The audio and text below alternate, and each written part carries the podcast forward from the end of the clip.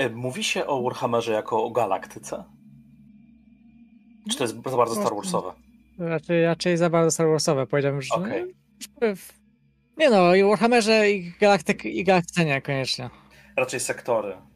Nie? A, to, to definitywnie, jeśli chodzi o podział administracyjny, to, to... masz segmenta, sekt, e, sektory, subsektory i dalej już.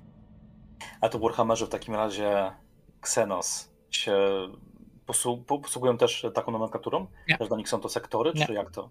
Tylko po prostu nie masz... Poczekaj, co mamy? Nie, to jest tylko imperialna nazwistwo. Nawet jeśli chodzi o takie rasy, które faktycznie coś takiego miały, czy powiedzmy Necronów, powiedzmy Eldarów, to u nich rzadko się mówi o jakiejkolwiek organizacji. Czyli Eldarze, czy na przykład, nie wiem, Dominion Tau, to planeta jest planeta. Tau, Tau mają e, sfery. Sfery ekspansji. A widzisz, jednak jest różnica. Necroni w teorii mają, oni mają chyba tylko tery, terytoria należące do dynastii, nie jest tak, że jako się dzielą niżej. Ale darze to latają sobie na światostatkach i, i tyle. I właśnie światostatki to też będzie jeden z tematów, o którym pogadamy dzisiaj. E, z tej strony jest Arcykoza, dla kanału Rzucaj Nie Gadaj, a po mojej e, drugiej stronie jest... Dzień dobry, Maksymilian z kanału 8 Regiment. E, 8 Regiment um, z jakiego sektora? O! Szczerze, nie mam pojęcia skąd jest, skąd jest mój regiment. Jeśli to było to pytanie, o którym mi groziłeś, to faktycznie, faktycznie nie jestem w stanie odpowiedzieć. Prawdopodobnie Ultima Segmentum, bo to jest największe. Jest największy, jest najbezpieczniejszy i dobrze pasuje też e, w aktualnej rozgrywce, w której biorę udział, więc w takim razie e, Galaktyczny e, Wschód. Czyli jest to e, taki regiment twój autorski. Tak. E, nazwa mojego kanału, nazwa mojego jakkolwiek nazewnictwa wszędzie jest od 8 regimentu Żelaznych Ogarów z Dregrot, które są moim własnym regimentem, którym grałem w bitewniaka. Od tego to się wszystko wzięło. A jeśli już tak grasz e, tą jedną frakcją, to powiedz, czy zdarza ci się jeszcze grywać może jakimiś innymi? Nie, to już akurat... Może tak, w teorii powinno się grać tylko pomalowanymi modelami. Ja gram, nawet jak gram gwardią, to mam niepomalowane, co dopiero jeszcze inne. Mam kilka innych takich mniejszych armii, ale jeszcze nigdy nie miałem okazji zagrać tak na poważnie. I to wtedy mam Harlekinów i mam jeszcze, co prawda, do tej wersji fantazy Warhammera, czyli do Age of Sigmar, ale mam jeszcze Berserkerów Korna. No i Harlekinie to nawet jest chyba e, jedna z nacji, która się mm, przewija i może sobie przewinąć w Rafengori. No właśnie, aktualnie jeszcze Harlekinów za bardzo nie ma, bo Eldarzy jako tako, już pomijając te chwalebne nazwy Games Workshop, jakie teraz obchodzą, są światostatkowcy, czyli tacy najbardziej klasyczni, których chyba są rozpoznawalni, Drukari, czyli mroczne elfy, są korsarze, którzy w bitewniaku jako tako reprezentacji nie mają, teraz trochę mają minimalnie, ale stanowią niby oddzielną frakcję, które, na której nic nie zależy. I jeszcze są Harlekini właśnie, e, którzy są e, całkowicie niezależni, nie mają statków, nie mają maszyn tortur, po prostu mają swoje własne enigmatyczne plany. I właśnie mm, Eldarzy to są też um, jedną z opcji, z opcji tworzenia postaci w Wrath Glory, która jest Oczywiście. dosyć e, taka jednak unikatowa jak na system Warhammera, które znamy z wcześniejszych lat, jak TRPG i FFG jednak raczej nie oferowali za bardzo nam takich egzotycznych możliwości, jakie nam tutaj daje e, Raffenglory. I dzisiaj właśnie porozmawiamy sobie po tym przydługim wstępie o postaciach, jakie możemy właśnie zagrać. I mniej więcej co się składa na e, samą postać, czym są archetypy, jakie są sposoby ich, e, też jest mechanika odnośnie przechodzenia między archetypami, E, I właśnie, i też jest opcja, i może w sumie byśmy od tego zaczęli, bo jak zasiadamy do Waffen Glory, to od razu na początku podręcznik nam proponuje, aby stworzyć własną postać, własny archetyp. Tak, jest to jedna z opcji, którą nam podręcznik oferuje. Czy to jest tak naprawdę tworzenie archetypu? Ciężko powiedzieć, gdyż w teorii mając pustą kartę postaci, grając na, załóżmy właśnie na pierwszym poziomie, mamy te 100 punktów doświadczenia, które możemy wydać dowolnie. Taką, moim zdaniem, najbardziej tradycyjną metodą jest właśnie wybieranie archetypu. I w sumie bazujmy sobie na, tym, na, tym, na tych Eldarach, bo to jest dobry przykład bardzo, bardzo jak to wszystko się zazębia, bo w teorii, tworząc postać, możemy albo sobie wybrać gotowy archetyp, gdzie wiele rzeczy już mamy wykupione, wiele rzeczy mamy zrobione i nad tym sobie coś nadbudować, albo tak jak ty powiedziałeś, możemy stworzyć całkowicie od zera i wtedy osobno płacimy pewien koszt rasowy, tak to nazwijmy, gdyż e, rasy dają pewne premie, ale mają ze sobą oczywiście pewne koszty. I potem już umiejętności wykupujemy normalnie, e, tylko że tworząc ten właśnie w cudzysłowie własny archetyp, e, nie mamy, zdolno- nie mamy dostępu do zdolności archetypowej. Każdy archetyp ma tam jakąś swoją unikalną zdolność, którą e, niestety nie, nie zyskamy, jeśli wybierzemy sobie tak w próżni umiejętności. Nie jest to w żaden sposób jakoś rekompensowane? Niestety nie. W teorii zyskujemy fakt, że mamy trochę swobodniejszy wybór ekwipunku, e, ale ja się nie doszukałem żadnej rekompensaty, jeśli chodzi o właśnie te zdolności. A ekwipunek, tak odnosząc się do naszego poprzedniego materiału, e, to nie jest podzielony na te mm, frakcje, na rasy? Tak, bo wciąż musisz e, stworzyć tę swoją postać, powiedzmy, zerową w zakresie jakiejś frakcji, w zakresie jakiejś rasy, którą, którą wybrałeś to oczywiście wszystko daje odpowiednie słowa kluczowe, które właśnie potem przekładają się na ekwipunek. Choć to wciąż zazwyczaj jest tylko ograniczenie dostępności, niekoniecznie całkowity zakaz używania. Czyli w sumie ponownie wraca temat tego, że podręcznik chce zrobić trochę wszystkiego. E, Dokładnie. Właśnie dając taką opcję tworzenia postaci własnej, a finalnie i tak i tak się opłaca brać archetypy troszkę jako klasy postaci. Definitywnie. Moim zdaniem te tworzenie własnej postaci to jest tylko i wyłącznie, jeśli naprawdę nie ma czegoś, co przynajmniej nie możemy jakoś obrócić w to, czym chcemy grać. E, coś, na co będę często narzekał, e, zwłaszcza ostatnio, to brak e, jakiejś frakcji, jakiejś zestawu archetypów reprezentujących takich w cudzysłowie normalnych stróżów prawa w Imperium, czyli arbitrów, czyli no, taką zwyczajnych policjantów, tak to nazwijmy. Więc jeśli chcemy właśnie sobie takiego zwykłego e, detektywa lokalnych służb porządkowych stworzyć, no to możemy go stworzyć od zera, tam umieszczając go nie wiem, w frakcji e, no pewnie najbliżej, szczerze najbliżej pewnie będzie Militarum albo muni, e, e, Choć tego co e... pamiętam, to e, oni byli całkowicie oddzielni, e, bo no w tak. herezji arbitrzy faktycznie byli. Tam było i Ministerum, i arbitrzy, inkwizycja. Tak, tak, tak, tak, oczywiście. Był to większy taki podział, ale oczywiście nie było takich rzeczy jak e, Marisi czy Xinas.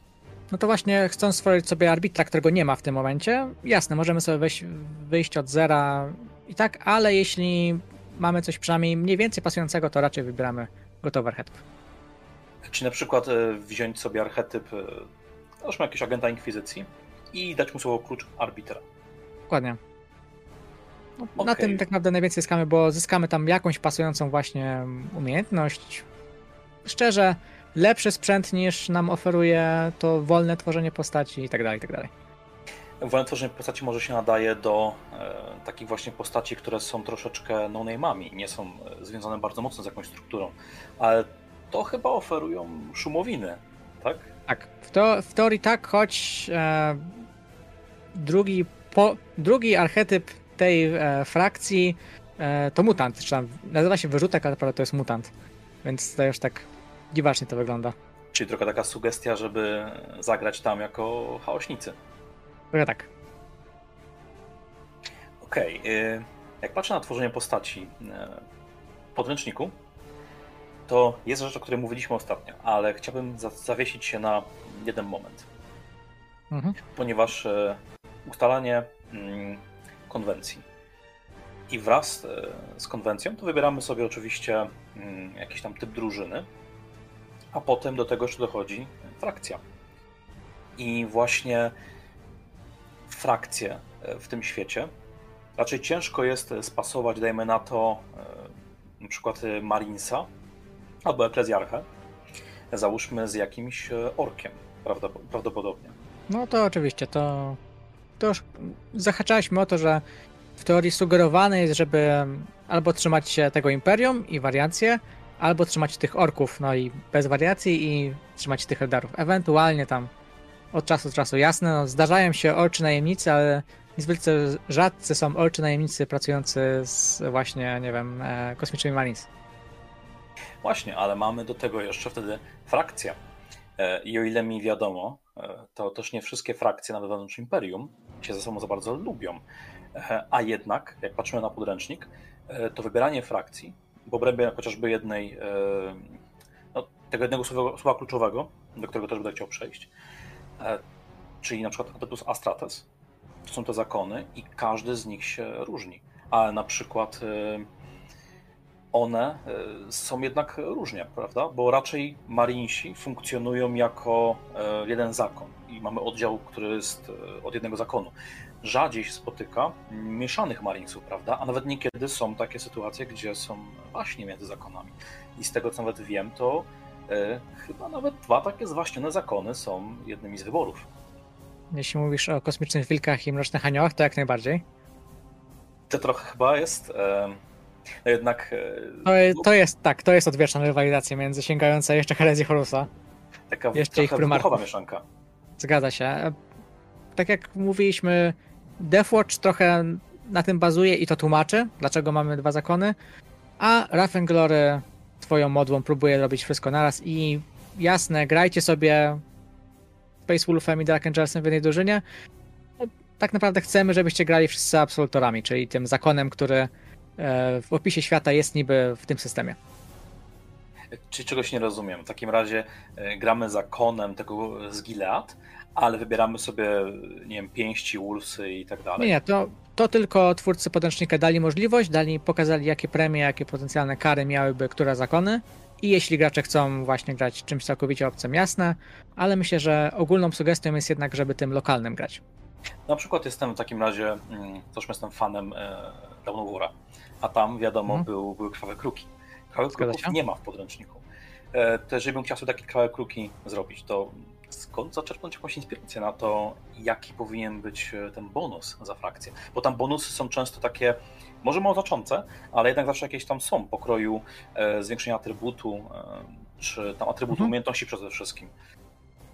No tutaj trzeba, myślę, że najlepszą metodą jest e, kierowanie się w kierunku bitewniaka, gdyż tam również, jeśli, jeśli chce się grać jakimś zakonem pochodzącym, no bo oczywiście wszyscy wiedzą nie wiedzą, wszystkie zakony Space Marines wywodzą się od tych oryginalnych 20-18 pierwotnych legionów, pierwotnych prymarchów, więc nawet jeśli mamy e, czarnych templariuszy, którzy są bardzo popularni, to to nie jest oryginalny zakon, to jest zakon wywodzący się od imperialnych pięści. Więc w teorii e, powinien mieć takie same wady, takie same zalety do pewnego stopnia. Więc w bitewniaku jest tak, że jeśli chce się grać jakimś własnym zakonem, to zwykle powinno się wybrać, z jakiego zakonu się wywodzą, tego oryginalnego, właściwie legionu, lub powiedzmy na kimś się wzorują, do czego są najbardziej podobni. Czyli tworząc sobie swój, swój własny zakon, możemy powiedzieć, że są następcami Mrocznych Aniołów, mają ich tak, taką samą doktrynę wojenną, ale swoje własne malowanie, jakieś tam swoje własne elementy, swojego własnego mistrza zakonu, własnych bohaterów. Więc tutaj tak samo, jeśli chcesz grać e, krwawymi krokami, to oficjalnie oni wywodzą się od Ultramarinesów. Więc w teorii, grając w Raffenglory, powinieneś wykorzystać premie, jakie są oferowane dla Ultramarinesów, e, czyli jest to taktyczna uniwersalność i duma ultra, Ultramaru. Okej, ale to trzeba w takim razie już sięgnąć e, głęboko do jakiejś wiedzy lorowej, czego podręcznik raczej nie oferuje. A... Nie oferuje, ale myślę, że jeśli tak powiem, stół nie jest nastawiony na taką granie stricte lorowe, to po prostu można e, wybrać najbardziej e, pasującą premię do tego, jakim Space Marinesem chcemy grać, bo jednak Space Marines Space Marinesowi nierówny, jak no zauważyliśmy. Właśnie byłem ciekaw, jak tutaj zrobić ten złoty środek znaleźć między lorem, a power gamingiem? E, hmm. Do każdego power gamingu, jeśli chodzi o te premie subfrakcyjne, tak to nazwijmy, od e, Adeptus Astartes, e, można jakoś wytłumaczyć. Właśnie e. tym, tym, że jeśli chcemy grać e, jakimś swoim, chcemy grać krwawymi krukami, e, to po prostu dobieramy sobie premię, która najbardziej brzmi nam na przedstawiciela krwawych kruków, tłumacząc, że wywodzimy się z tego, że tak że wywodzimy się z tego zakonu. E, zak e, że nasz zakon wywodzi się z tego zakonu, którego premię wzięliśmy. Okej, okay, to tak jest um, taki mały tylko wstęp, jeżeli chodzi o samo tworzenie postaci, patrz na to, jak to po kolei wygląda. O konwencji już mówiliśmy w poprzednim odcinku, do którego mhm. zapraszam, jeżeli ktoś e, nie ogląda to w takiej kolejności. I tutaj już przejdziemy płynnie w takim razie do e, archetypów, bo jednak to będzie finalnie czymś, co nas e, zdefiniuje. I tutaj myślę, że jest, jest o czym pogadać. I tu również będziesz mógł e, parę słów właśnie o Power Gamingu, myślę, że powiedzieć. Oj. Mhm. Specjalnie pod tym kątem przeczytałem sobie wszystkie, które jest najbardziej powolone pod tym względem. E, bo jednak mamy te stopniowanie.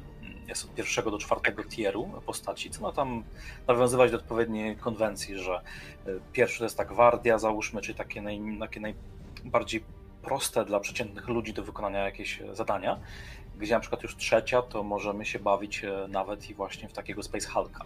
Jeżeli ktoś nie wie, to takie, e, to, to polecam sobie, sobie pisać Space Hulka, co to jest. Jeżeli ktoś się interesuje Warhammerem. Mm, ale mówiąc pokrótce, to to jest już zabawa w Marinesów i hordy przeciwników. Dokładnie.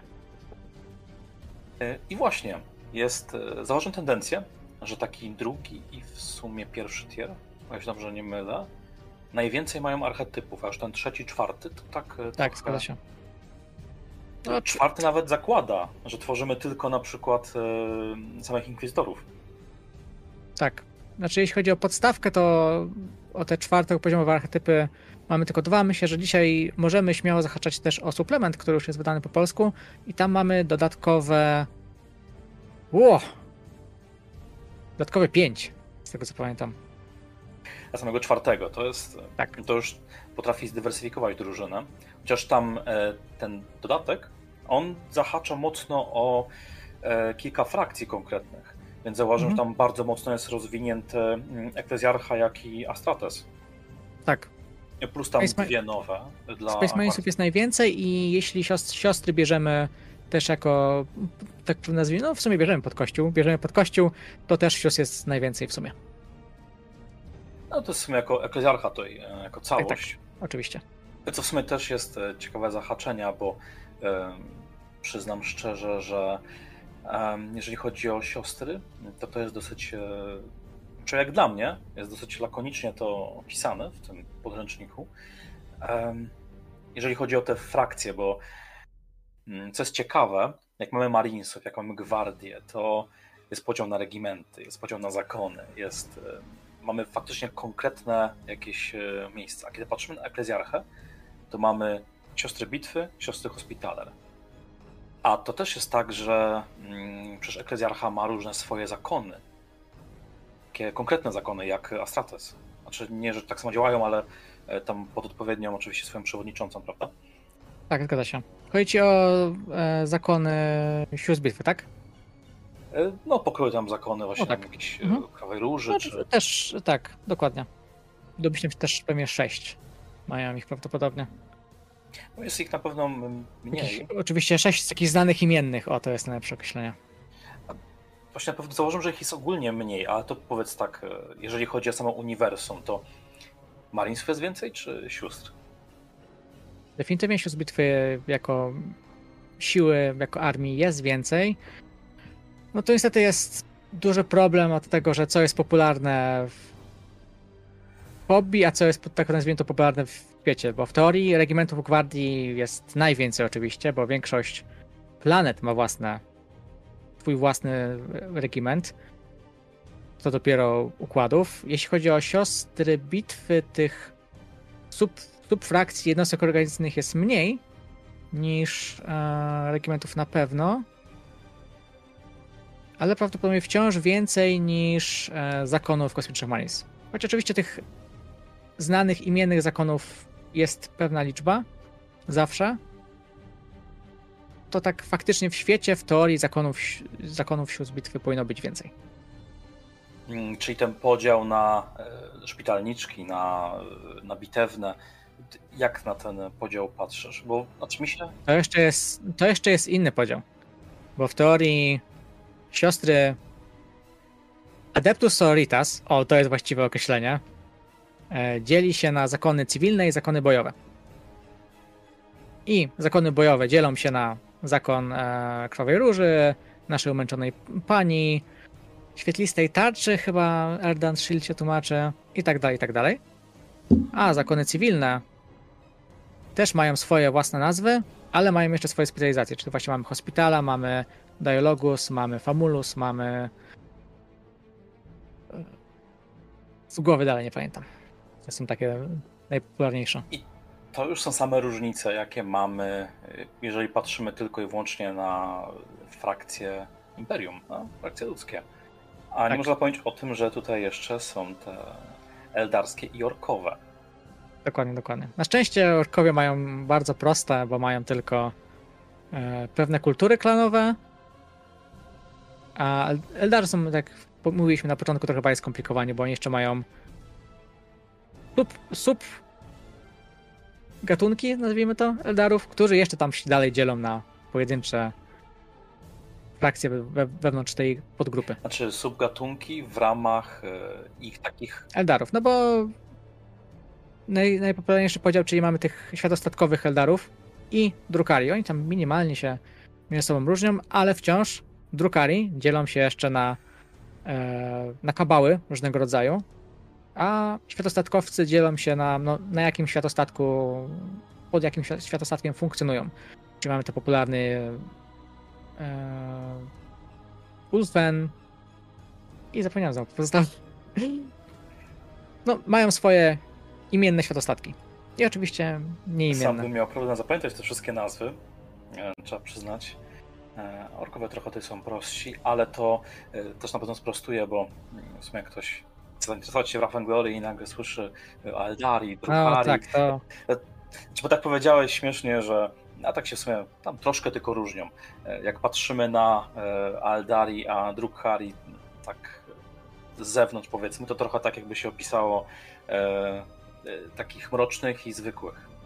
Szczerze, z tą fizyczną, fizycznością różnie bywa, bo jest jedna historia, o dziwo, w czasach herezji Horusa, gdy właśnie jeden Eldar, pod, jeden Drukari podszywał się pod Eldari, czyli tych światostatkowych.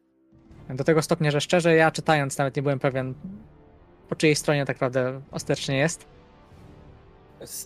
Czyli tam dużo, dużo się nie różnią, choć e, większość Drukari wydaje się być zwykle starsza z wyglądu wydaje mi się być star starsi. Czy nie wiem, czy to jest prawda, czy fikcja, bierzemy popraw, bo z tego co wiem, drukari najprzeważniej się różnią tym, że są zazwyczaj bardziej oszpeceni, ale to troszkę tak, no z tak. powodu, nawet nie tyle, że oni są po prostu brzydcy, bo oni zawsze są uładnieni jako eldarzy, tak jak kosmiczne trochę elfy, mówiąc bardzo, bardzo po macoszemu, um, to jednak drukari e, ze względu na swoją kulturę, na to, czym się zajmują. E, Dokładnie. No oczywiście po garderobie można rozpoznać jednego od drugiego, to no, dużo kolców i jakichś takich Dokładnie. elementów na czarno. Chociaż e, z tego co wiem, to chyba wychowie się tutaj bardzo wybijają od tego, dlatego że te kulty są tworzone po to, aby właśnie przyciągały wzrok. Mhm, tak.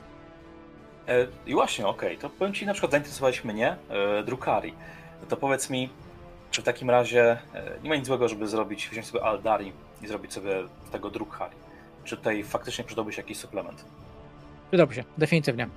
Um, on byłby tak naprawdę czysto kosmetyczny, moim zdaniem, no bo jednak znowu, dla osoby, zwłaszcza dla mnie, która w tym lore siedzi, to to, że mamy Eldara, który będzie strzelał e, jak to będzie w wylutni drazg zamiast z wylutni ostrzy, a właściwie wylutni shurikenów, ma to znaczenie, ale mechaniczne tak naprawdę nie powinno mieć żadnego istotnego. Czyli to byłyby takie zmiany czysto estetyczne.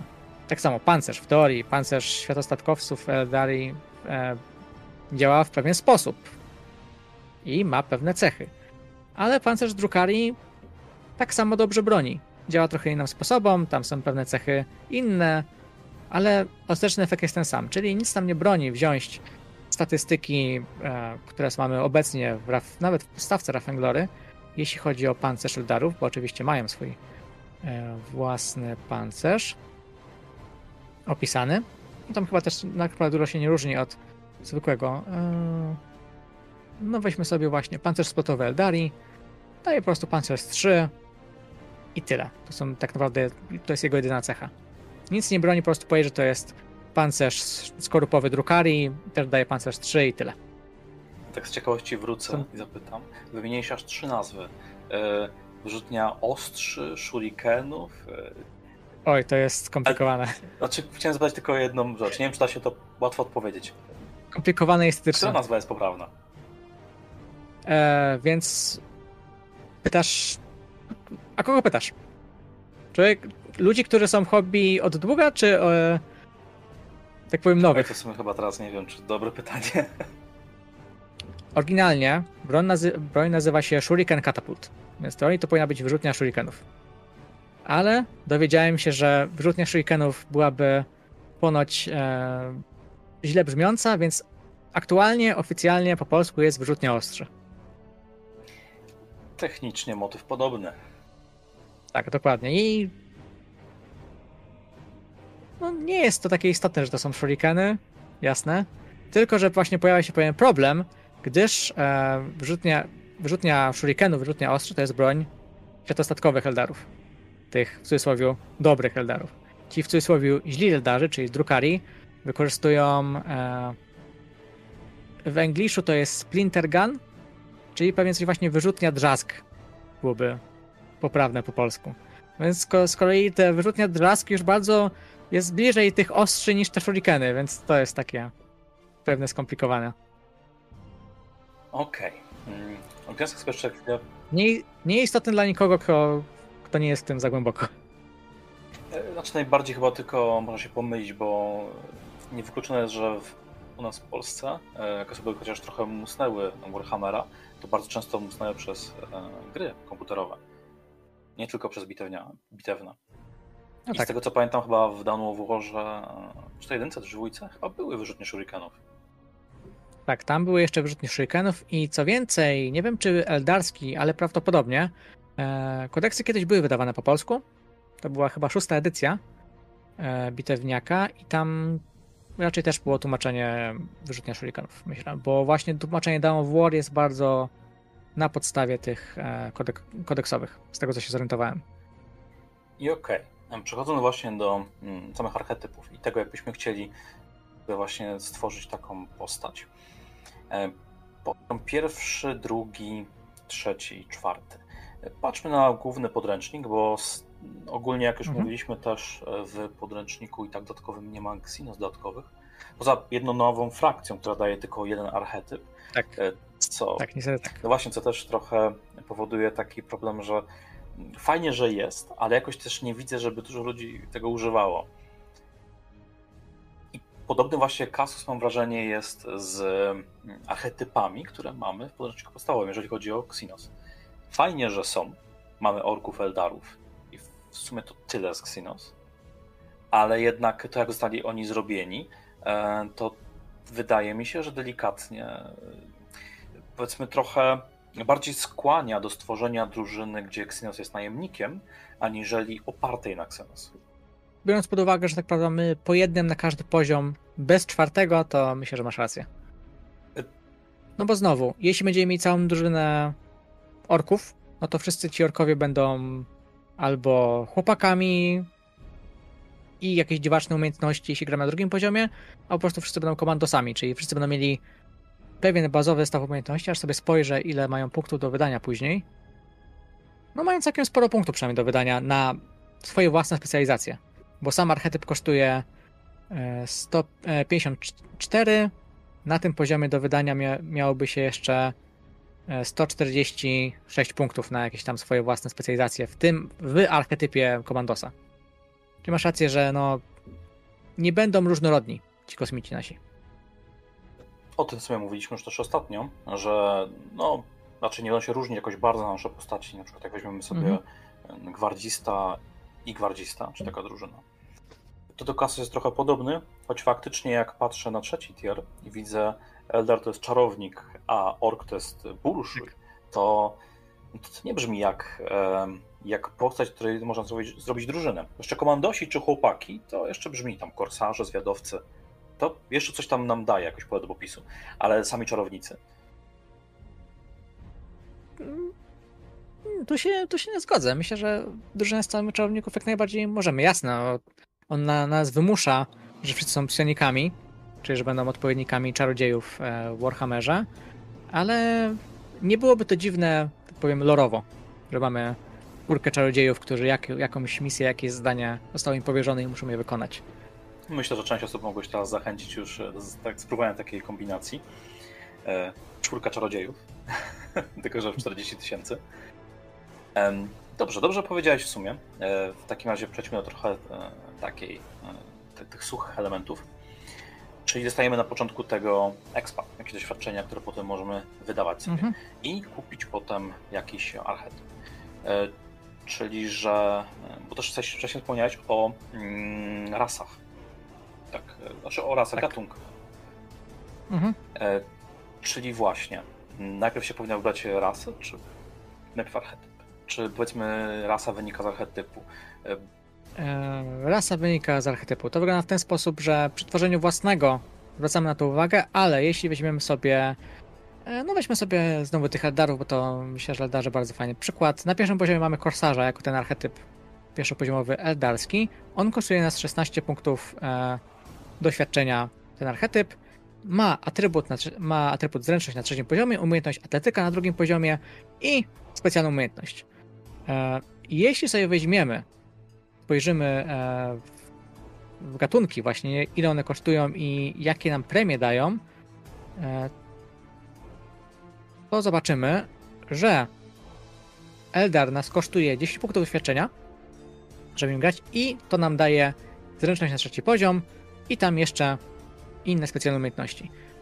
Więc generalnie to jest tego, że ten archetyp korsarz to jest rasa Eldar, plus atletyka na drugim, na drugim, na drugim poziomie.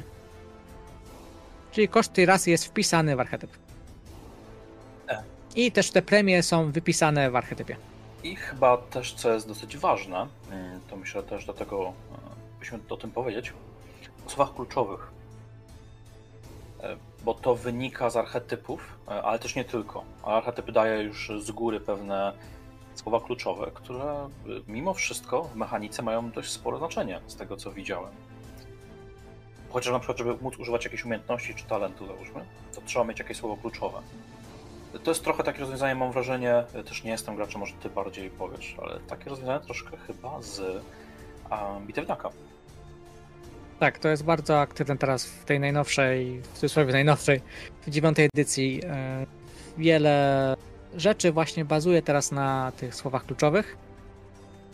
No to oczywiście poprzednio też bazowało, ale teraz myślę, że jest to znacznie bardziej popularne. E, I faktycznie w archetyp są wpisane słowa kluczowe, które z jednej strony nam dają e, łatwiejszy dostęp do ekwipunku, ale też e, wyznaczają, które potem atuty możemy brać. Są atuty, które są zablokowane posiadaniem danego słowa kluczowego. Czyli powiedzmy, jest atut tam Anioł Śmierci, który żeby wykupić, trzeba mieć keyword e, Adeptus Astartes, czyli Space Manisi. Inaczej się go zdobyć raczej nie da, jak nie wykupując tego archetypu. E, jest jedna metoda, akurat w tym przypadku trochę myślę, że mistrz gry by się nie zgodził, ale generalnie tak. Tylko wykupując rasę, wykupując archetyp, mamy dostęp do tych słów. A ty mnie zainteresowałeś, to jaki to jest sposób?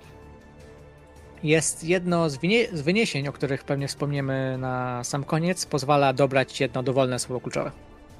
To faktycznie brzmi trochę groteskowo. To by tak fabularnie to by sugerowało, że e, naszą postać e, w jakiś sposób e, Space Marinesi uratowali, zaprzyjaźnili się z nią i teraz e, mamy u nich dług.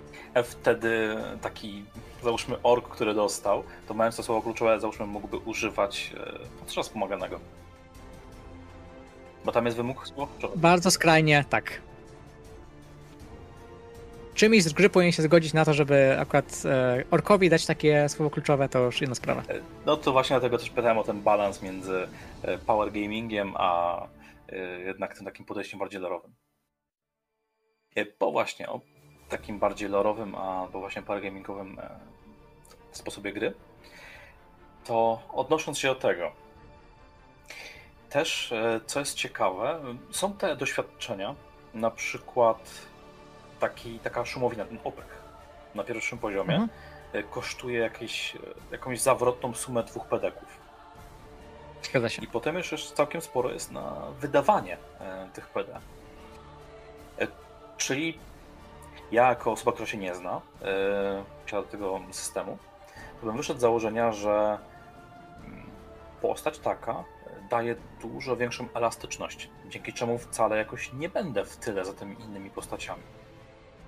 I tak, i nie. Ponieważ daje ci elastyczność, ale z drugiej strony na pewno będziesz słabszy w cudzysłowie w zabijaniu niż, a, albo może lepiej, mówimy w, leczeniu, w leczeniu, bo to jest bardziej skrajne, w leczeniu niż siostra szpitalna, która jest odpowiednikiem, e, też ar, e, archetypem pierwszego poziomu, ale z innej frakcji, która tam minimalnie więcej kosztuje. Gdyż e, oprych e, daje ci pewną konkretną e, zdolność archetypową, w tym przypadku chyba ogólnie okradanie i inne ukrywania się, dokładnie testy, testy przebiegłości w pewien sposób są dla ciebie łatwiejsze podczas gdy ta siostra szpitalniczka ma też umiejętność, ale która po prostu polepsza jej leczenie towarzyszy. Więc podczas gdy oprych jest trochę bardziej elastyczny, to jednak do tej umiejętności nie będzie miał dostępu, mimo że ma te, tylko doświadczenia więcej do wydania. Ale to, co już mówiłeś w sumie ostatnio, to tutaj zacytuję jeszcze raz, że siostra szpitalniczka jest i tak najlepszym wyborem e, ogólnie e, Dobra, więc powiem, znaczy Znowu, to jest oczywiście power gaming, jak najbardziej. Nie zalecam.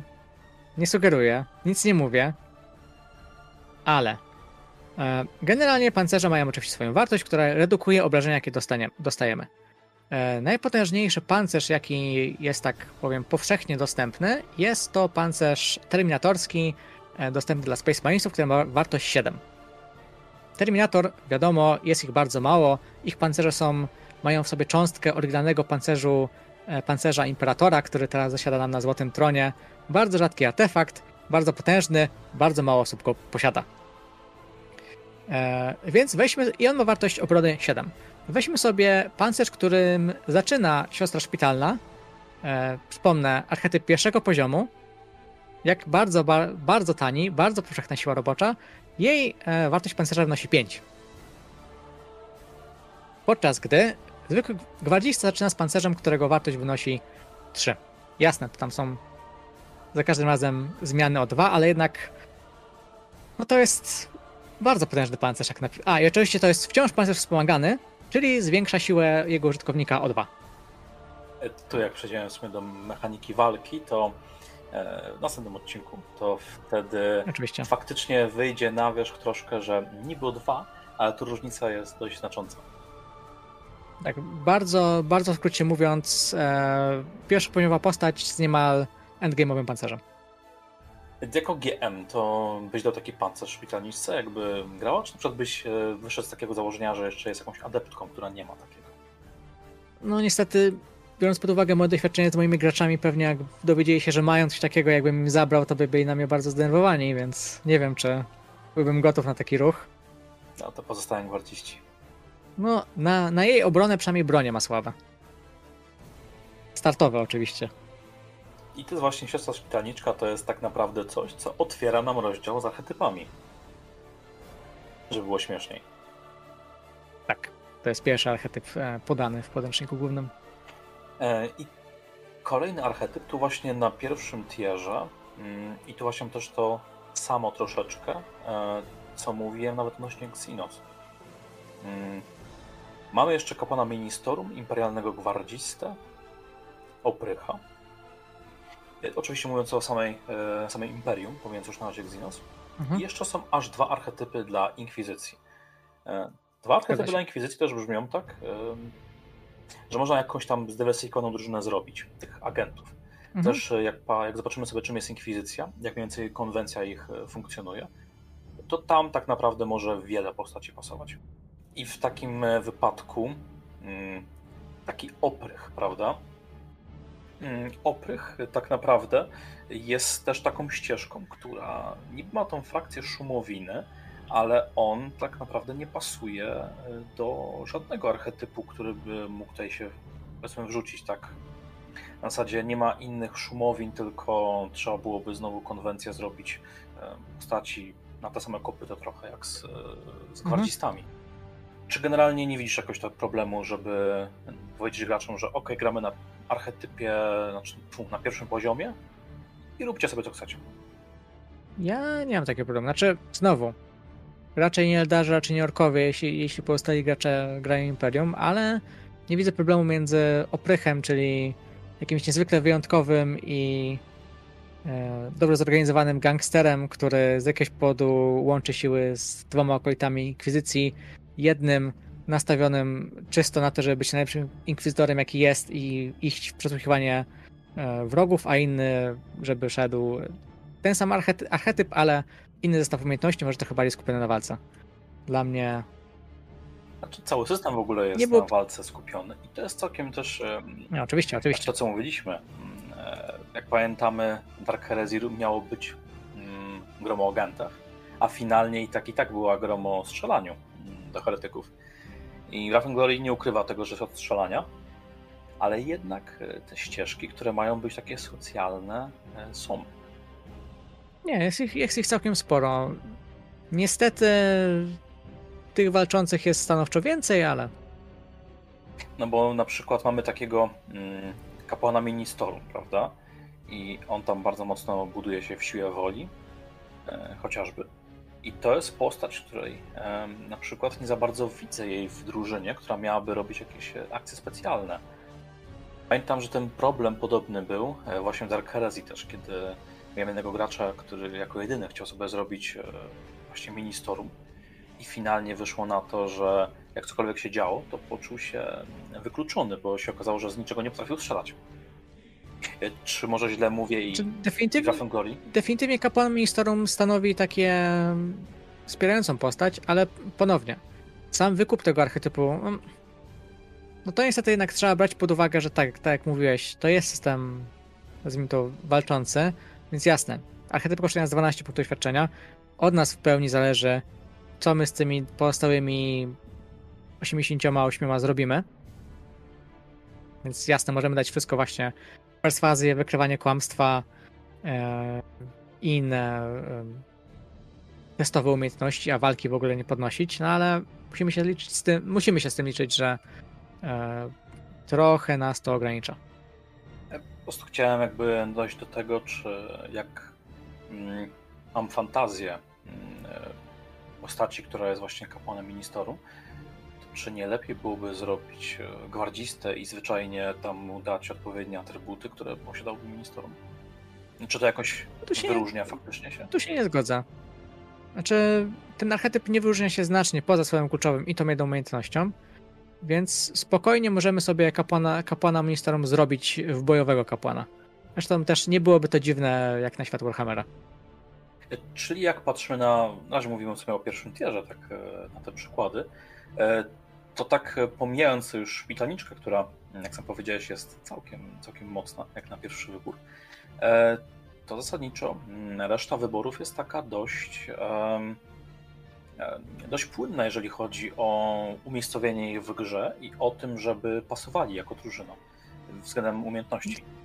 Definitywnie. Myślę, że na pierwszym tirze nie ma żadnego takiego archetypu, który, którym nie da się czegoś zrobić w którymkolwiek kierunku. Jasne, no gwardzista, byłoby dziwne, gdybyśmy zrobili krasomówcę gwardzistę, ale jak najbardziej jest to możliwe. Właśnie, czyli w Waffen jakbyśmy chcieli poprowadzić taką, takiego powiedzmy typowego RPGa, E, tylko że w science fiction fantasy, e, to w takim razie e, pierwszy tier jest jak najbardziej chyba sprawny do tego. Jak najbardziej. I tak właśnie przechodzimy płynnie też, że Xenos trochę mówiliśmy mm, o orkowego chłopaka, to w sumie drużynę bym sobie samych orkowych chłopaków bym wyobrażał. To jest na, na pewno ścieżka, którą można podążyć. E, chociaż wydaje mi się, że um, to jest ten chyba kasus takich e, troszkę sesji. Um, zawsze tam w moim gronie, jak e, kiedyś myśmy grali jeszcze Warhammera, tam drugą edycję kiedyś, kiedyś, to pamiętam, że zawsze te sesje takie robione na przykład na jakichś Skavenach, to było coś, co miało być zawsze mhm. takie, takie groteskowe e, i trochę dla jaj. No tak. I właśnie orkowie chyba tacy są. Y, definitywnie. Tej or, drużyna orków to byłby raczej taki chyba, że ktoś ma faktycznie jakiś fajny pomysł na y, drużynę orków, która no, stanie się potem pogromcami po, po wyniesieniach, co w sumie do czego jeszcze przejdziemy. Mhm. E, drugi tier to jest coś, co wydaje się być e, chyba takim niezłym optimum, prawda? I to jest najwięcej wyborów. Tak.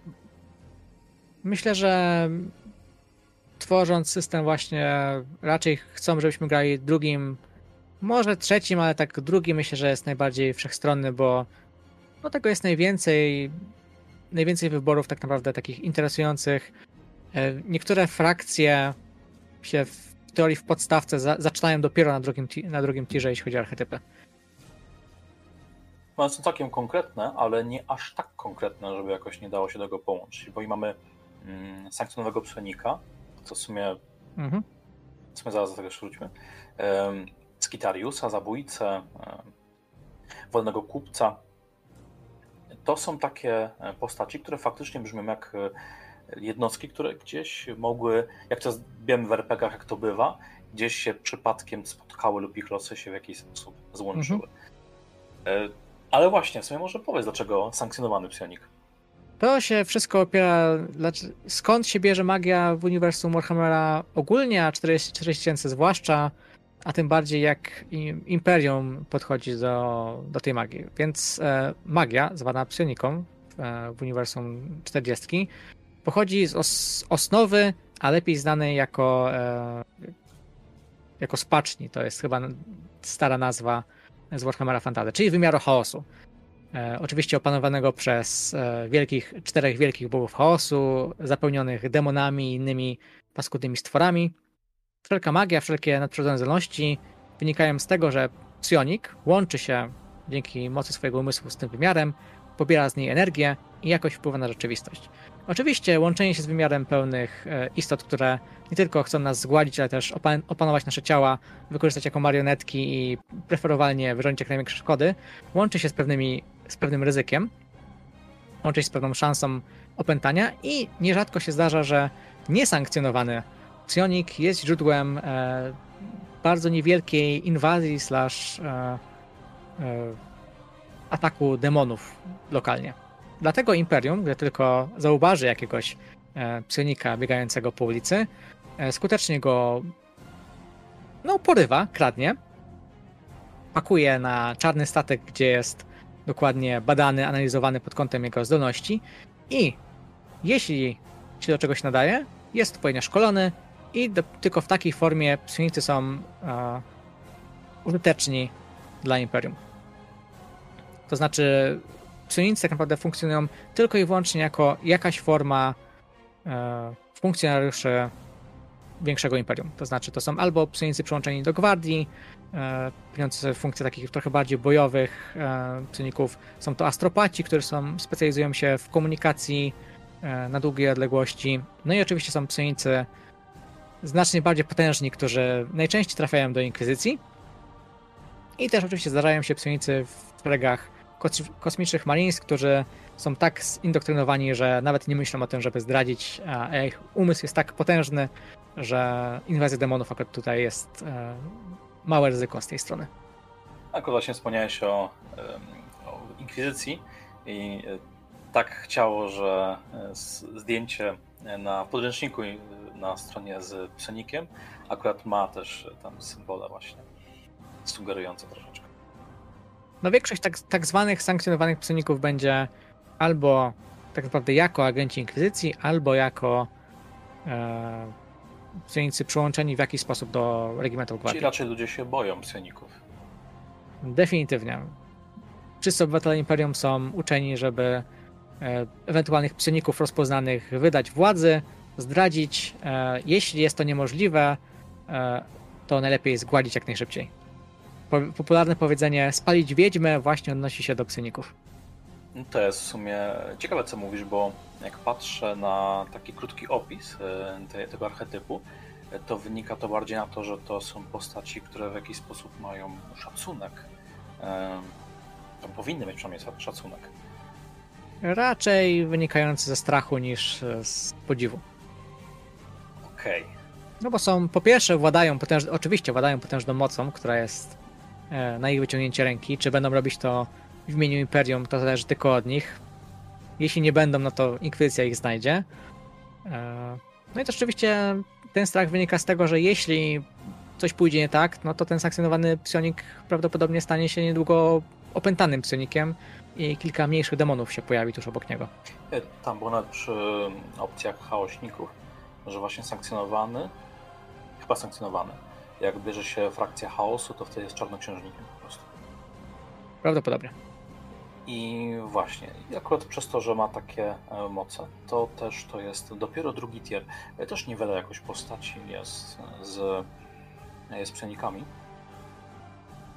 W podręczniku. Nie, w, pod, w podstawce mamy dostęp tylko do dwóch, jeśli mnie dobrze pamięć nie myli. Mamy właśnie mamy sankcjonowanego psionika i mamy jeszcze czarownika Eldarów też dość unikalna e, postać. Myślisz, że jest potrzebna w drużynie? Coś na taki stereotyp e, brakującego maga? Czy to nie ten świat? W świecie fantazy magia zwykle zastępuje nam technologię, czyli jeśli mamy zamek, to używamy zaklęcia, żeby go otworzyć. Tutaj mamy uniwersalne klucze i inne technologiczne rozwiązania. Jeśli mamy za ciemno, mamy latarkę, nie potrzebujemy zaklęcia jasność albo zaklęcia flara. Choć psionik się przydaje z moich doświadczeń z e, niestety z Dark Heresy e, jednak pewne Psionik daje ogromną przewagę. Zwłaszcza jeśli mistrz gry czuje się trochę bardziej ambitnie i trochę bardziej chce dopiec swoim postaciom. Wiele. No, demony w teorii nie powinno dać się łatwo zabić normalną bronią, podczas gdy psionik powinien mieć znacznie mniejszy problem z czymś takim. Jest po to, żeby smażyć e, umysły ale też i właśnie jest to ciekawa postać i założę, że Warhammerowe ogólnie systemy mają to do siebie, że używanie wszelkiego rodzaju e, mocy, w przypadku psionicznej, no ale nawet i jakby było to magicznej w przypadku fantazy, e, często niesie za sobą jakieś konsekwencje. E, Dokładnie, to magia nie jest czymś łatwym w Warhammerze. Więc raczej taka, to już trochę się tak rysuje, że jak o tym mówimy, że to jest niesugerowana dla początkujących postać Definitywnie nie. Tutaj, jeśli to tak naprawdę dodaje nam mechanikę, która jest e, tylko dla tych postaci. Weźmy sobie. No, nie ma mechanik, których są unikalne dla jakiegoś archetypu. No bo weźmy sobie, no nawet tego zwiadowców, e, weźmy sobie komandosa orków. No będzie normalnie się skradał, normalnie się bił, normalnie testował wszystkie umiejętności. Podczas gdy psionika jest czymś całkowicie odrębnym tylko, dla, tylko tak naprawdę dla sankcjonowanego psionika, jeśli gramy wszyscy jako Imperium. Jest jeszcze jedna, jest jeszcze jedna mechanika, która jest e, znacznie bardziej powszechna, ale jest znacznie, pro, znacznie bardziej prosta. Jest to mechanika, powiedzmy, cudów. Kilka postaci ma dostęp do, jeśli, ale chyba tylko dopiero jeśli wykupi, do pewnych unikalnych akcji. A to są naprawdę unikalne akcje, a nie cały system czarowania. W środku właśnie jeszcze drugiego tieru rzeczy, które nam się pojawiły, tak w cudzysłowie, mm, ponieważ e, można zagrać siostrą bitwy, czyli czymś e, bardziej bojowym niż e, hospitaler.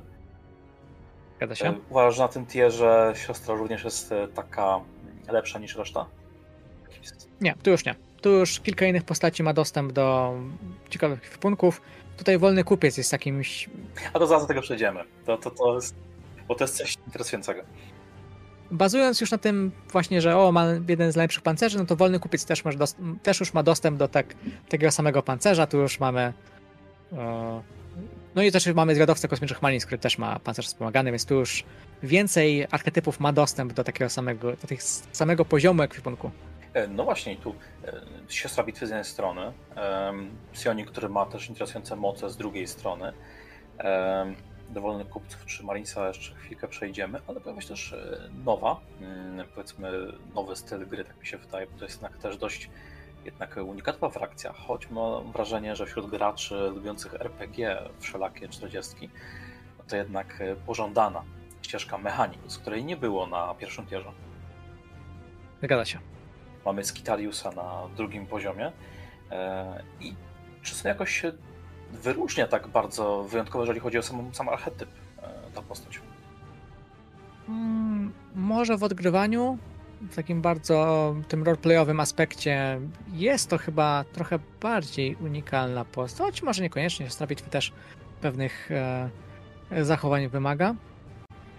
Ale jeśli chodzi o mechanicznie, to nie jest on bardzo inny niż e, pozostałe archetypy. Co więcej, ten Skitarius, e, gdy pierwszy raz zobaczyłem podręcznik, e, trochę mi się nie spodobał ten archetyp. E, ze względu na to, jak bardzo nieodzorowujący lore jest, sam z siebie jako archetyp jest całkiem ok.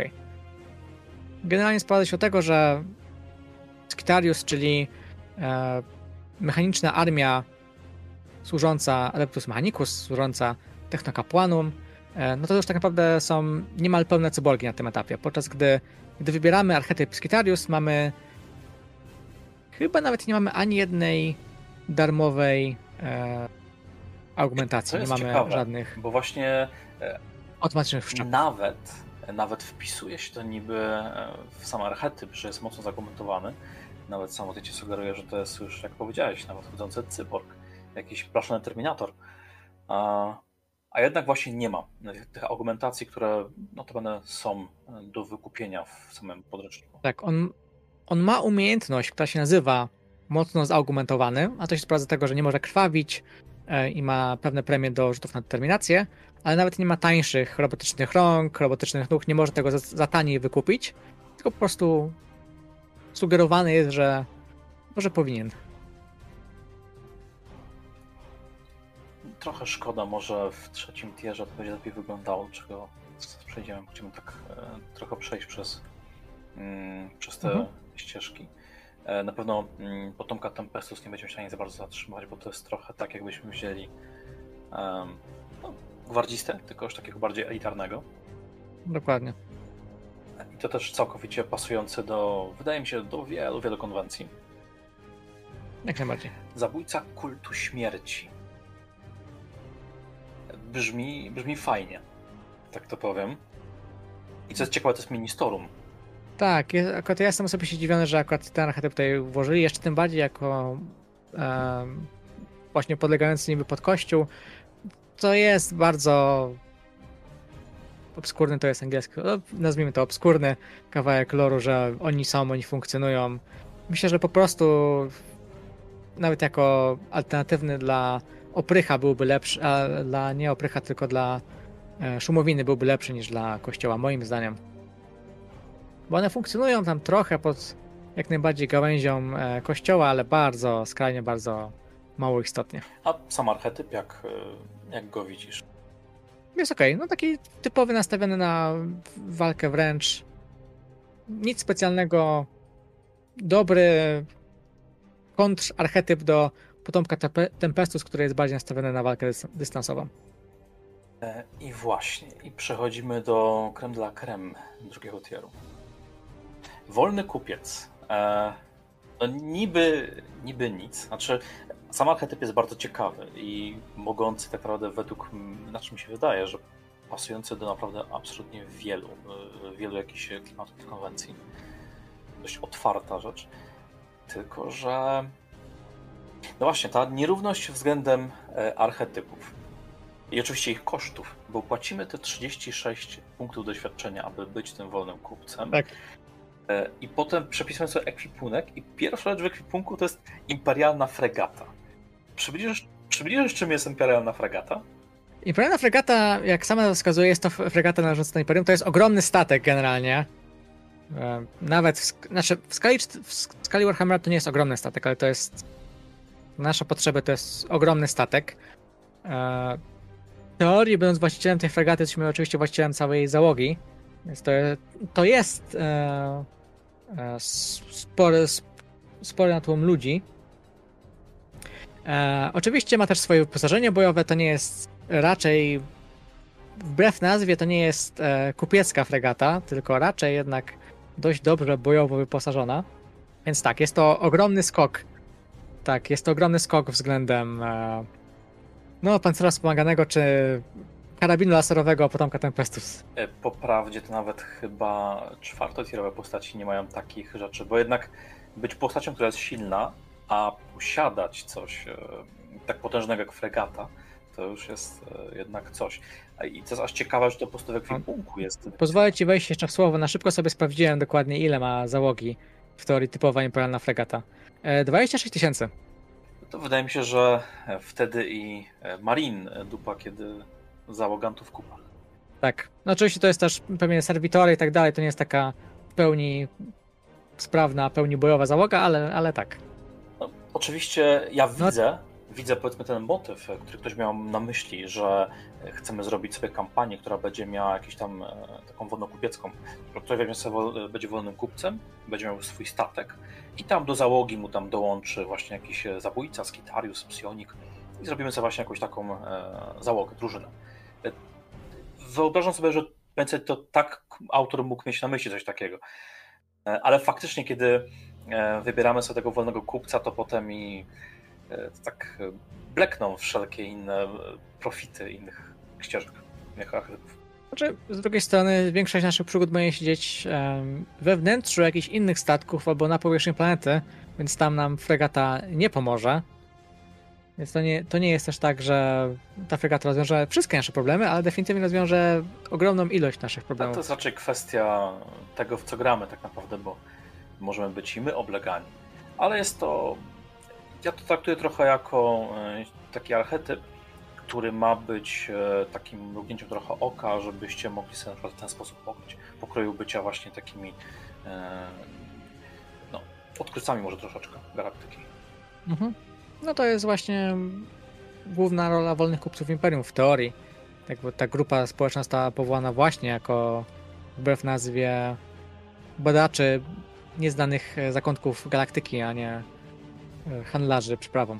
I obok mamy wyrzutka, który jest um, teoretycznie wyższym tierem dla szumowiny, dla oprycha i zdolność archetypu mutant. To tak, ma, dos- ma co poziom dostęp do mutacji dość ciekawe, choć wydaje mi się, że też otwiera całkiem fajne drogi. Nawet mi się wydaje, mhm. że fajnie pasował do jakiejś, jakiegoś motywu z Inkwizycją związanego. Definitywnie. E, ale tak, nawet jakby ktoś właśnie chciał pograć postacią, która ma z definicji e, jakieś mutacje, nie jest, e, nie jest do końca takim czystym człowiekiem, to też jest taka opcja. I jest zwiadowca kosmicznych Marines już na drugim tierze. Jak się... Tak, czyli naj, najprostsza forma, jaką można grać, jeśli chodzi o Space Marinesów. Chciałem zapytać e, generalnie, jakbyś oceniał, tak porównując, prawda, bo jednak i to zakony, i to zakony, chociaż wiadomo, że czy ktoś siedzi, to mniej więcej tą różnicę taką diametralną zna między Marines a siostrą, bo jednak na drugim tierze mamy siostrę bitwy, a to mamy dopiero zwiadowcę.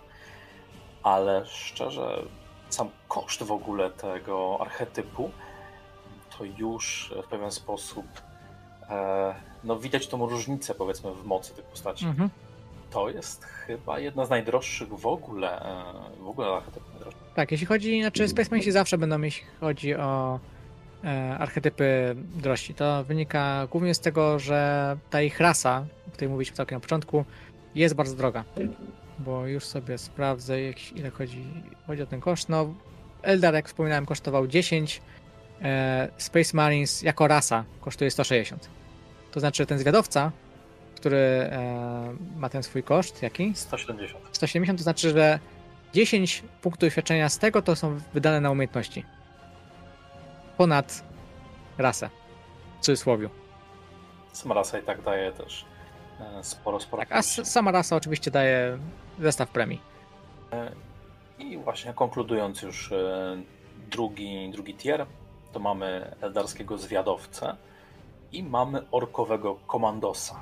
Co jest ciekawe, to w sumie mm, orkowi komandosi są dość też taką ciekawą, ciekawą propozycją, jako postaci, które naprawdę mogłyby się nadawać do orków pracujących wśród ludzi.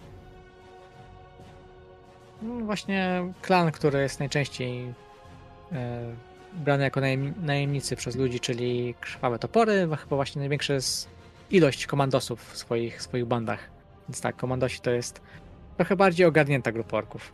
Więc technicznie, jakby ktoś e, miał taką fantazję, to bierzemy wolnego kupca, komandosa, zwiadowcę i wyrzutka i jest naprawdę taka e, taka ciekawa kompania. Tak, to jest, to jest banda, która miałaby sens, wbrew pozorom. I właśnie, to bardzo dużo. E, ten drugi właśnie tier wydaje mi się być takim, taką kwintesencją troszeczkę Rafen Glory. Nawet i mechaniczną, bo nie są overpower w niektórych przypadkach, e, ale z drugiej strony też nie są takie najsłabsze. To jest już drużyna, która daje dużo możliwości. I przechodzimy w ten sposób płynnie do trzeciego tieru. Coś wspomnieć więcej o e, tych tutaj wyborach, bo myślę, że też na przynajmniej dwóch moglibyśmy się chwilkę zawiesić, bo są całkiem ciekawe. E, I pierwsza to jest właśnie Tech Kapłan. Mamy już rozwinięcie dalej, e, jakby ktoś chciał troszeczkę pójść głębiej w motywy Mechanicus. Dokładnie. I tutaj względem Skitariusa e, i ich argumentacji. Generalnie jako, jak widzisz po prostu jako Mechanikusa, jako powiedzmy pewne flow grania Mechanicus, tą narratyw. No to już jest definitywnie to jako archetyp znacznie lepiej zrobione, bo już jako domyślny ekwipunek mamy dwa dowolne wszczepy, czyli już mamy faktycznie to, co mechanikus powinien mieć, czyli e, cybernetyczne kończyny, cybernetyczne organy, więc już jest świetnie. Mamy ogromną ilość doświadczenia, które możemy e, wydać na dziwaczne umiejętności i jeszcze więcej tych ulepszeń, gdyż jest kilka, i dobrze pamiętam, atutów, które się bardzo łączą z e, ulepszeniami mechanicznymi. Jest tam atut, który pozwala lewitować dzięki temu, że mamy mechaniczne nogi, a właściwie magnetyczne nogi wiele, wiele, wiele innych. Więc tu już definitywnie ten e, feel grania frakcją skupionej na technologii, skupionej na maszynach, na religijnym podejściu do maszyn jest znacznie lepszy, znacznie lepiej można się wczuć, moim zdaniem. A jakoś wpasowuje się w ten trzeci tier, czy uważasz, że może trochę pasował jednak e, jakby mu niżej? Nie, nie, myślę, że wpas wpasowuje się i zarówno jeśli chodzi o lorowy wpływ, lorowe zdolności, um, w cudzysłowie technokapłanów, bo to też w sumie jest takie e, określenie bardzo szerokie, jak najbardziej dobrze oddaje i jest dobrze leży w porównaniu z pozostałymi archetypami tego poziomu i właśnie pozostałe archetypy tego poziomu. E, jeszcze skrzyżowiec, e, który jest tak. właśnie tak. takim. Tutaj już chyba pasuje do Adeptus Ministerum, tak mi się wydaje. Mhm. Też trochę mocne odzwierciedlenie trochę starych bitewniaków, ale jak najbardziej pasuje. No i oczywiście e, tematy, tematycznie bardzo, bardzo interesująco brzmi przynajmniej zdecydowanie bojowa postać, która e, właśnie jest też z jednej strony bardzo religijna. E, zresztą mi się bardzo podobał ten motyw generalnie postaci w 40 tysięcy, które biegają z, z tarczą okute w pancerzu gdzieś tam i z mieczem. A do tego jeszcze oczywiście pełno lampek i serwoczaszka w powietrzu. Jest taki delikatnie przyszłościowy klimat feudalny. Mm. Mhm. I teraz e, przechodząc do tego czegoś, co według mnie jest zdecydowanie ciekawsze, i tutaj bym się ciebie też zapytał, jakbyś to w ogóle widział. Mamy komisarza imperialnego. Mamy komisarza imperialnego. Ja bym sobie nie wyobrażał e, komisarza imperialnego jako drużynę, gdzie no, tam ktoś powie, ja też chcę, ja też chcę. No bo chcemy go zagrać sobie trzeci tier, załóżmy, i prowadzimy sobie tych, e, tych gwardzistów. Jednak komisarz no to ma po całym ludzi, prawda? Bądź co bądź. Znaczy, znowu podstawowe pytanie, czy gramy w konwencji, gramy tylko gwardią? To ma sens weźmiemy sobie gra, kilku graczy, którzy będą właśnie tymi potomkami Tempestus i jed, jednego gracza jako takiego postać, która trochę bardziej nastawioną na gadanie, trochę bardziej nastawioną na interakcje społeczne, weźmiemy sobie jednego z nich jako komisarza. Jak najbardziej ma sens. W drużynie, gdzie mamy komisarza i technokapłana i jeszcze dwóch ryzykantów, to już nie ma sensu. Komisarz to jest jednak taka dosyć silna konwencja, ale w takim razie widziałbyś sytuację, w której pozostali biorą sobie właśnie potomków Tempestu, jak to powiedziałeś, dostają te 300 PD, ale kupują drugi tier, a jeden gracz dostaje też 300 PD i kupuje ten trzeci komisarz. Definitywnie. Tutaj też problem z balansem moim zdaniem nie ma problemu. Przeglądam sobie, czy komisarz ma jakiś dostęp do jakichś ekwipunków potężnych, ale też za bardzo nie. No tak naprawdę jego umiejętność klasowa nie jest jakaś porażająca. Tak naprawdę głównie bazująca na właśnie wspieraniu slash e, debuffowaniu wroga dzięki zastraszaniu.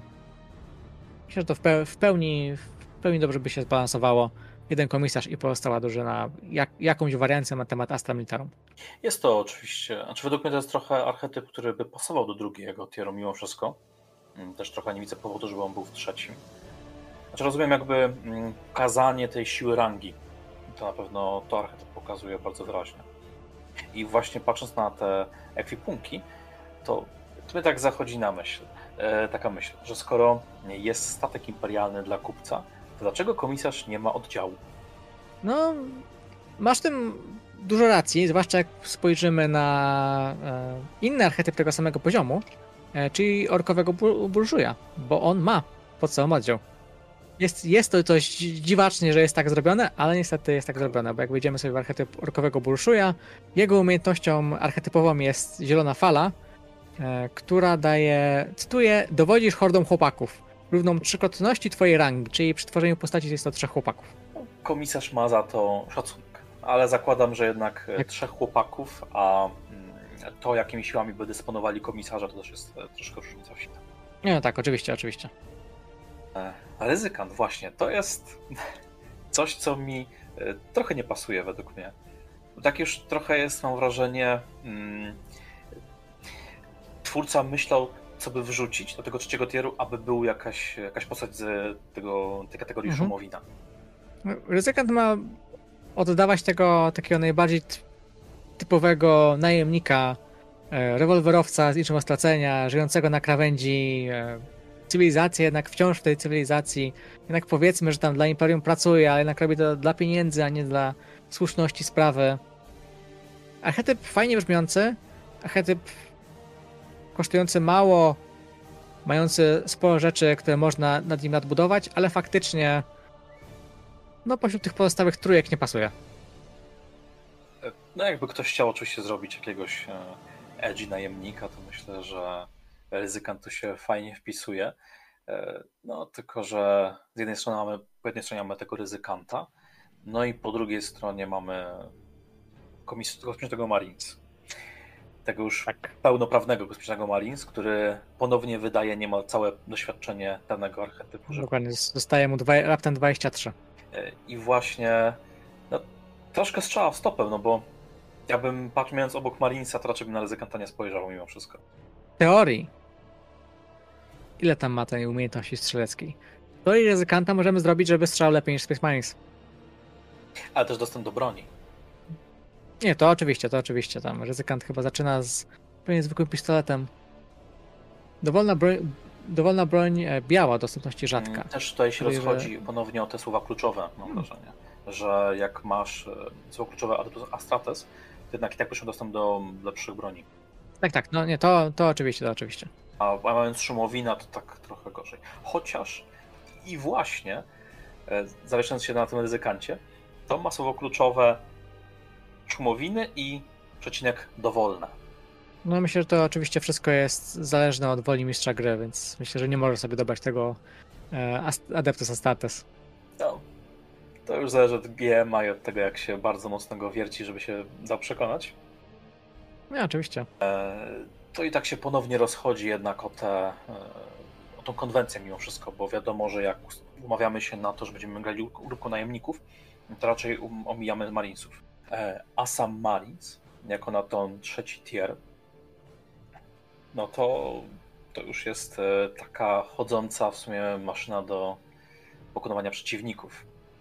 E, no, definitywnie. Zostawmy sobie go. Nie, nie ma mowy o innych rzeczach. Tak, zostawmy go z inną, bijącą e, technicznie wręcz postacią, czyli z krzyżowcem na tym samym tierze. Krzyżowiec Bóg Marinsa. Znowu, patrzę sobie, jakby, jakie dokładnie umiejętności ma.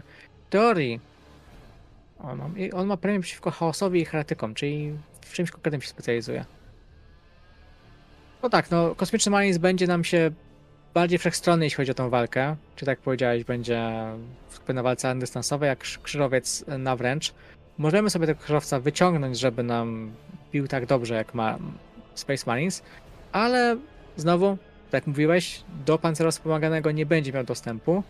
Dokładnie, bo zaczyna tylko z pancerzem skorupowym. Co prawda, ma miecz energetyczny, czyli w sumie chyba tutaj nie ma rozróżnienia między na miecz energetyczny śmiertelnych a Space Marinesowy. Więc broń będzie miał tą samą. Ale siłę, która niestety jest, niestety, niestety jest istotna e, w walce wręcz, no będzie miał już inną. E, tak, e, też nie chcę powiedzmy tutaj jakoś podkupować żadnych jakichś nie pomysłów, czy tego, że teraz sobie tak wykluczamy, a to jest gorsze, to jest lepsze. Bo jednak patrząc na to z perspektywy graczy, którzy chcieli stworzyć drużynę często różnorodną drużynę, bo jak mamy tyle opcji, jakoś ciężko mi sobie wyobrazić, aby gracze nie mieli chęci zrobić sobie różnych postaci. E, to, to czy po prostu takiej, taka postać grająca, graczy grający taką postacią krzyżowca nie czułaby się trochę gorsza obok takiego Marinsa? Hmm. Myślę, że nie. To znowu, to nie jest tak, że ten Space Marine zawsze, zawsze będzie lepszy. Jeszcze biorąc pod uwagę, że on tam tą walkę wręcz jako archetyp, który w sumie dużo więcej nie, nie może w nic włożyć, ma na czwartym poziomie, no tylko, tylko tą przewagą siłę tak naprawdę zyskuje sporo. Jest wbrew pozorom bardziej uniwersalny niż krzyżowiec. I konkludując trzeci tier, to mamy właśnie jeszcze ostatni Xenos. W podręczniku miejmy nadzieję, że, e, że nie całkowicie w systemie, tylko w tym podręczniku. Jest czarownik i właśnie o Burszu. O Burszu już sobie powiedzieliśmy.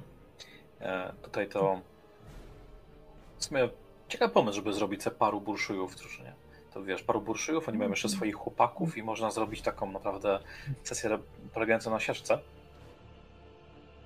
A to czarownik to jest e, to jest trzeciotierowy psionik, bądź co bądź. Tak. I też z dostępem do uniwersalnej grupy e, mocy psionicznej, gdyż Eldarze mają tam pewną swoją szkołę, którą, do której mają tylko oni dostęp. Jakbyś tak zestawieniu e, porównał? Załóżmy, że mamy tyle samo pedeków, ale jedna postać, jeden gracz kupuje swojego czarownika, a drugi sankcjonowanego, sankcjonowanego psionika. Tak mniej więcej. Hmm, czarownik będzie. Przez, przez ten fakt, że tych dodatkowych nie pamiętam dokładnie jakie tam są, ale czarownik będzie bardziej wszechstronny. Nie zdziwiłbym się, gdyby, gdyby tam jeszcze była zasada, że Eldarzy trochę y, łatwiej mogą czarować po prostu. szansa niepowodzenia y, tej, jak wspomniałem, inwazji demonów jest mniejsza. Biorąc pod uwagę, jak oni są zwykle robieni e, w innych systemach. Jakby tak psionika jest dość naturalna dla Aldari. Mhm, dokładnie. E, czyli tak e, powiedzmy, jak już wspomnieliśmy o tych takich porównaniach, że można było wziąć sobie ścieżkę z poprzedniego tieru i wziąć tą z późniejszego, czyli zrobić sobie, wziąć drugotierowych Eldarów, wziąć sobie czarownika, dać tyle samo expa wszystkim, to mhm, mniej więcej dokładnie. jakoś tam swoją rolę spełnia. Definitywnie. Żeby się po prostu nie trzymać, e, nie warto się trzymać po prostu jakby obrębu jednego konkretnego tieru. No i czwarty tier, to już mamy... Tak, jeśli, e, jeśli pozwolisz, zanim przejdziemy do czwartego, jestem bardzo zdziwiony tym, że właśnie nie ma tego czwartego e, tieru dla e, Eldarów, bo to byłoby bardzo łatwo do zrobienia. Bo w teorii czarownik nie jest jest psionikiem, jasne, a nie jest jakby najwyższą, powszechnie spotykaną formą eldarskiego psionika. Nie ma czegoś takiego jak, e, jak, nie ma proroków, co mnie bardzo dziwi. Oni stanowią takich, powiedzmy, przywódców, ale też nie tych najwyższych, najwyższych przywódców na światostatkach. Więc jestem bardzo dziwiony, że nie ma go na tym poziomie czwartym, nawet w podstawce. A jakbyś robił czwartotierowego orka, to kogo byś wziął? No właśnie, tu jest, bo tu jest, tu jest taki większy problem. Burszuj, czyli w oryginale domyślam się, że Nob, no jest takim, no tak naprawdę już najwyż, największym zwykłym orkiem w bandzie. Tam nie, oczywiście mamy warbossów, jasne, no ale warboss zwykle jest tylko jeden. Proro, prorocy zdarza, zdarza się kilku na światostatek. Więc to nie jest taki problem, że jeden prorok nam lata po e, Gileadzie. Popraw, jeżeli się mylę, ale wydaje mi się, że taki właśnie orkowy Pursuit byłby w stanie konkurować y, z jednym archetypem z czwartego tieru. Tak powiedzmy w walce bezpośredniej. E, jeśli mówisz o Inkwizytora, to definitywnie. No właśnie, więc y, idąc y, tym motywem, to czy na przykład nie można było użyć jakiegoś herszta, który ma właśnie coś pokrój zielonej fali, tylko na taką większą skalę może, albo coś e, mocniejszego właśnie. Nie no, oczywiście. Myśl, mam nadzieję, tak jak mówię, że doczekamy się więcej archetypów dla Xeno. Myślę, że Eldarzy i, coś dostaniemy. i właśnie Drukari to są takie, takie akurat rasy, które nadają się do prowadzenia RPG i warto byłoby tutaj to rozwinąć. Choć no, w osamotnionym systemie dostaliśmy zupełnie inne Xenos, które e, mam wrażenie, że jest trochę z czapy, ale może są osoby, które jakoś do nich to trafią. Choć nie wiem, jak na pierwszym tierze wpasować taką postać.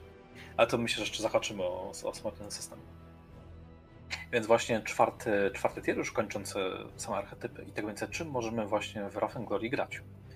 To mm, czwarty tier jest o tyle ciekawy, że on tak naprawdę oferuje z jednej strony postać, która jest e, potężna, bo potężne ma wpływy, a druga jest potężna, bo jest e, wyszkolona bardzo, mm, bardzo dobrze i ma ten taki topowy sprzęt. Zgadza się. I za bardzo nie ma więcej opcji, aby dywersyfikować tą drużynę troszeczkę na ten czwarty tier. No tak, bo mamy właśnie tylko wspomnianego Inkwizytora, mamy też e, Intercesora Primarisów, czyli jeszcze lepszego super żołnierza. Teraz gdy przy Inkwizytorze możemy się pobawić w jakieś inne rzeczy, bo archetyp kosztuje nas zaledwie 110, czyli te 290 mamy jeszcze nawet daje na tam pewne, pewne rozróżnienie między nawet różnymi inkwizytorami w drużynie. To jeśli chcemy się pobawić w bardziej różnorodną drużynę, to musimy sobie wziąć jakiś archetyp niższego poziomu i go e, w cudzysłowie wznieść do tego poziomu czwartego. O, o właśnie, to teraz możemy w takim razie przejść do e, już powoli finału, czyli wyniesienie. Coś, co właśnie jest mechanizmem, który nam, no, jak sama nazwa wskazuje, pomoże wynieść troszeczkę na wyższy poziom nasze postaci. Tak, wyniesienie jest trochę narracyjnym, trochę czysto mechanicznym rozwiązaniem. E, naturalnie ono, ono powinno się dziać e, na koniec kampanii. Jest to powiedzmy takie narracyjne pokazanie reszcie grupy, że hej, właśnie zrobiliście coś dużego, więc teraz zagrożenia, z którymi będziecie mierzyć, będą cięższe. E, wyniesienia są tak naprawdę trzy, znaczy tak naprawdę dwa, w teorii trzy.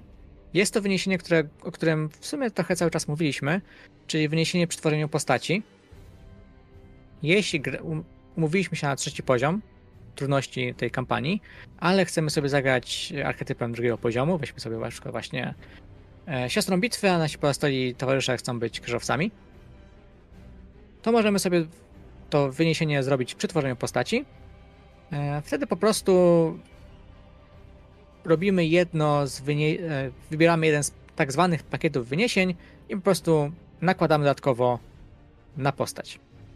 Bo normalnie w ciągu normalnej kampanii, po jakimś ważnym osiągnięciu, możemy wybrać sobie albo wyniesienie właśnie z pakietu, albo wyniesienie archetypu. Wyniesienie archetypu składa się tego, że po prostu nakładamy sobie umiejętność e, e, specjalną jakiegoś archetypu z naszej frakcji, z poziomu wyżej. Czyli w teorii, jeśli graliśmy na pierwszym poziomie, graliśmy gwardzistą, to możemy sobie wykupić to wyniesienie archetypu na potomka Tempestus i od teraz mamy zarówno umiejętność archetypu gwardzisty, czyli tam jest na ziemię, jak i tą od e, potomka Tempestus, czyli elitarny żołnierz. I mamy te dwie e, umiejętności, specjalne umiejętności unikatowe, których normalnie dostępu nie mamy.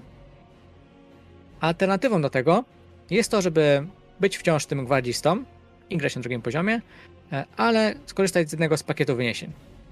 Pakiety wyniesień to są e, pewne wydarzenia, które dzieją się naszej postaci między przygodami tak naprawdę, które zazwyczaj dają nam jakąś e, jakąś premię, coś ekstra. E, takimi chyba dwoma najbardziej widowiskowymi jest e, powrót z zagrobu, który sprawia, że naszą postać coś bardzo mo mocno siekło, e, niemal do śmierci e, i dostajemy pewne rany, ale za to też mamy darmowe, mamy od razu zastąpione je pepami mechanicznymi, trochę idąc e, w tą stylistykę z Kitari. A drugim takim ciekawym pakietem wyniesienia jest psioniczne objawienie gdyż mówiłem, że tak naprawdę istnieją tylko dwa archetypy, które dają dostęp do psyniki, ale jest jeszcze inny, alternatywny sposób, czyli możemy grać gwadzistą psynikiem. Jest to dziwo możliwe. Oczywiście jakoś tam narracyjnie musimy sobie wytłumaczyć, dlaczego ten nasz gwadzista właśnie nie został pojmany przez Inkwizycję, przez, e, przez siły odpowiadające za psyników, ale takim gwadzistą psynikiem możemy grać. Ale technicznie, czyli zaczynamy sobie grę takim, um, takim gwardzistą i możemy na spokojnie przeżyć wszystkie tiery, tak? Tak, w teorii, jakkolwiek dziwacznie to brzmi w świecie, możemy. Możemy, e, jeśli będziemy grać dostatecznie długo, możemy być e, gwardzistą, który został potomkiem Tempestus, który potem został awansowany jakimś cudem na komisarza imperialnego, a na końcu odkrył sobie magiczne zdolności i jest psynikiem. Do tego jeszcze inkwizytorem. No, niestety większość tych, tych wzniesień musi być zamknięta e, frakcji, czyli jak już byliśmy tym gwadzistą, to jednak w Astra Militarum zostaniemy do końca. No to nic, tylko trzeba liczyć na e, więcej dodatków. Oczywiście Asmodian System daje sporo, sporo e, możliwości dla czwartego i trzeciego tieru. E, tak. Także tutaj pewnie jest więcej wyborów. Ale zamykając się w tym czwartym tierze, to myślę, że tak konkludując, to samo wyniesienie też mechanika względnie ciekawa i wydaje mi się, że sporo z tych problemów, o których mówiliśmy porównując archetypy, czy omawiając, likwiduje. I faktycznie taki Mm, taki sweet spot to ten drugi, trzeci tier, który daje nam możliwość e, sporej, mm, sporej różnorodności awanturników na świecie 40, mhm. ale zagrać i stworzyć sobie drużynę od poziomu tieru pierwszego e, również gdzieś tam wchodzi w grę, o ile postaci są w stanie tyle przeżyć. Mhm. Właśnie jeszcze trochę nawiązuję z tego coś, co E, dopóki nie zobaczyłem suplementu, planowałem zrobić, czy coś takiego kiedykolwiek będę robił, to też znowu, to oczywiście moje, mój dodatek jako mistrz gry, coś niemal jakby nie wyniesienie archetypu, tylko jakby cofnięcie archetypu. Bo dopóki nie wyszedł suplement, chcąc grać we frakcji Adeptus Mechanicus, musiałem zaczynać od drugiego poziomu rozgrywki. Nie ma archetypu na pierwszym poziomie, który jest we frakcji Adeptus Mechanicus, czyli jeśli chciałem, żeby wszyscy moi gracze zaczęli jako nikt, no to nikt nie będzie, nikt nie będzie skitali. Nikt nie będzie technokapłanem, bo nie ma pierwszopoziomowego archetypu tech, e, Adeptus Mechanicus. Stąd jeszcze ewentualnie wychodzi opcja tworzenia archetypów. No tak, no właśnie. Więc jakby myślałem o wykorzystaniu właśnie w oparciu o tego Skitariusa jakieś umiejętności zabrać, żeby mniej więcej go sprowadzić do tego e, pierwszego tiru i ewentualnie potem wyniesienie archetypu, żeby był poprawnie. Ale właśnie, dodatek to e, poprawił i miejmy nadzieję, że niedługo datki, albo przyszłość datki poprawią nam e, fil większości tak naprawdę frakcji, bo myślę, że tu pole popisu jest całkiem, całkiem spore. Więc e, pomaludziliśmy trochę o tych archetypach. Macie opcje mniej więcej, jakie są dostępne w Ravenglory. Mówiąc głównie oczywiście o podręczniku głównym, w oparciu o niego. E, dzisiaj z wami dla was mówił mm, arcykoza Zrzucaj nie gadaj. A po drugiej stronie ponownie Max z ósmego regimentu.